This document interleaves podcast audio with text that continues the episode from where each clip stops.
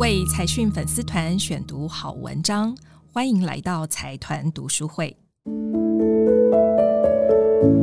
辛苦了一整天，还停不下来吗？你该放过自己喽。我们一起听个故事，认识一个人，累积新能量。财团读书会开讲喽！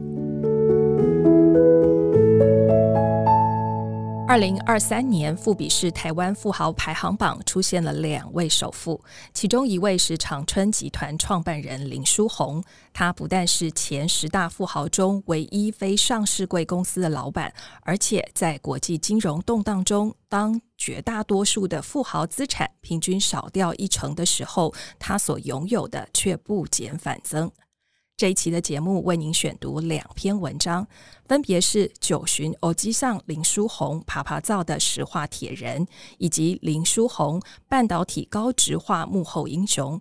你将听到这一位台湾新首富不为人知的一面，以及他开创事业的独门心法。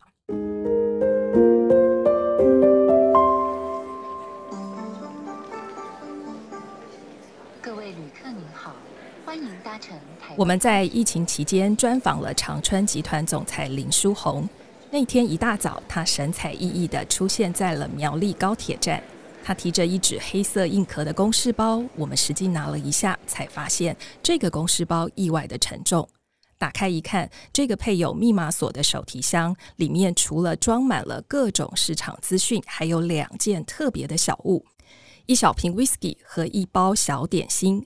酒是他个人的防疫小偏方，以便在高铁上每二十分钟喝一小口，让酒精挥发在肺部和支气管，借此来提高身体抵抗病毒的保护力。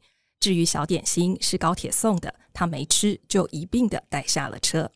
他就是二零二三年台湾的新首富，拥有七十八亿美元资产，相当于台币两千三百七十五亿，这是他打拼七十多年的成果。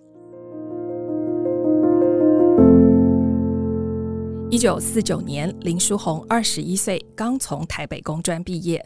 他和两位同学一起创业，他们卖了三辆脚踏车，凑到了五百元，成立长春人造树脂。他比王永庆更早投入石化产业。如今，长春集团已经成为台湾第二大的民营石化集团。他们所生产的关键原料，让台积电、特斯拉都买单。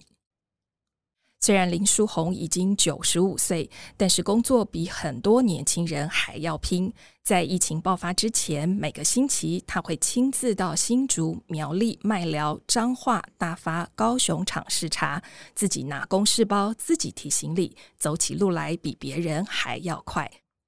而且每天清晨，他会收看日本和台湾的新闻，关心时事。睡觉前养成了阅读的习惯。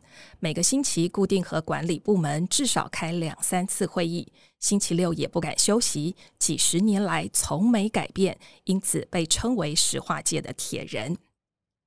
即便他拥有两千多亿的财产，但是他的办公桌用了五十年，公事包用了二十几年。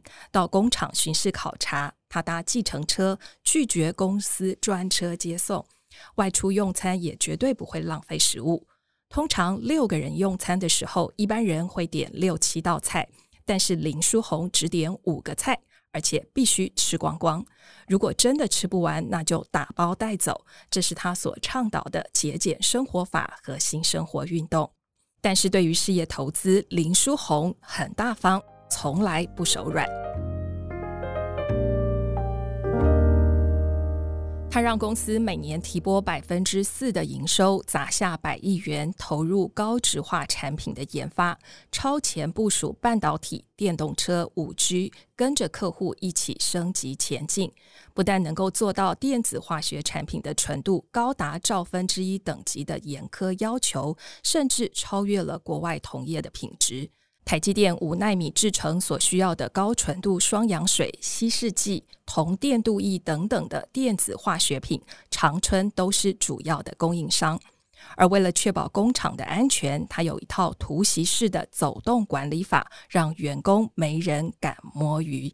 他从担任苗栗厂第一位厂长开始，不但随时巡视抽查，晚上十一、十二点睡觉前还会再去巡视工厂一遍，凌晨四点起床看一次，偶尔也会凌晨三点起床去查看谁在打瞌睡。从此之后，再也没有人敢打瞌睡了，因为大家不知道老板究竟什么时候会出现。林书鸿说：“只要有石化产业，就有公安问题。一旦化学厂着火会爆炸，全世界都一样，几乎不可能完全零事故。所以他视察工厂，不让员工专车接送，只搭高铁和计程车，不只是为了节能减碳。他说，这样才能突袭，看看大家是不是平常就可以把事情做好。”林书鸿承认自己很啰嗦，只要看到不对，马上开骂。而且不光是平日，每年大年初一，林书鸿也会到工厂巡视和慰问员工，让员工看到大老板同样也是牺牲休息的时间，如此才能够加重同仁的责任感。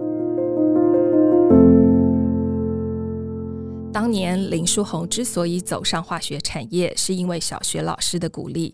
他说，日本老师很严格，也很关心学生。老师认为化学将会是未来的趋势，建议他选择理工科就读，钻研化学。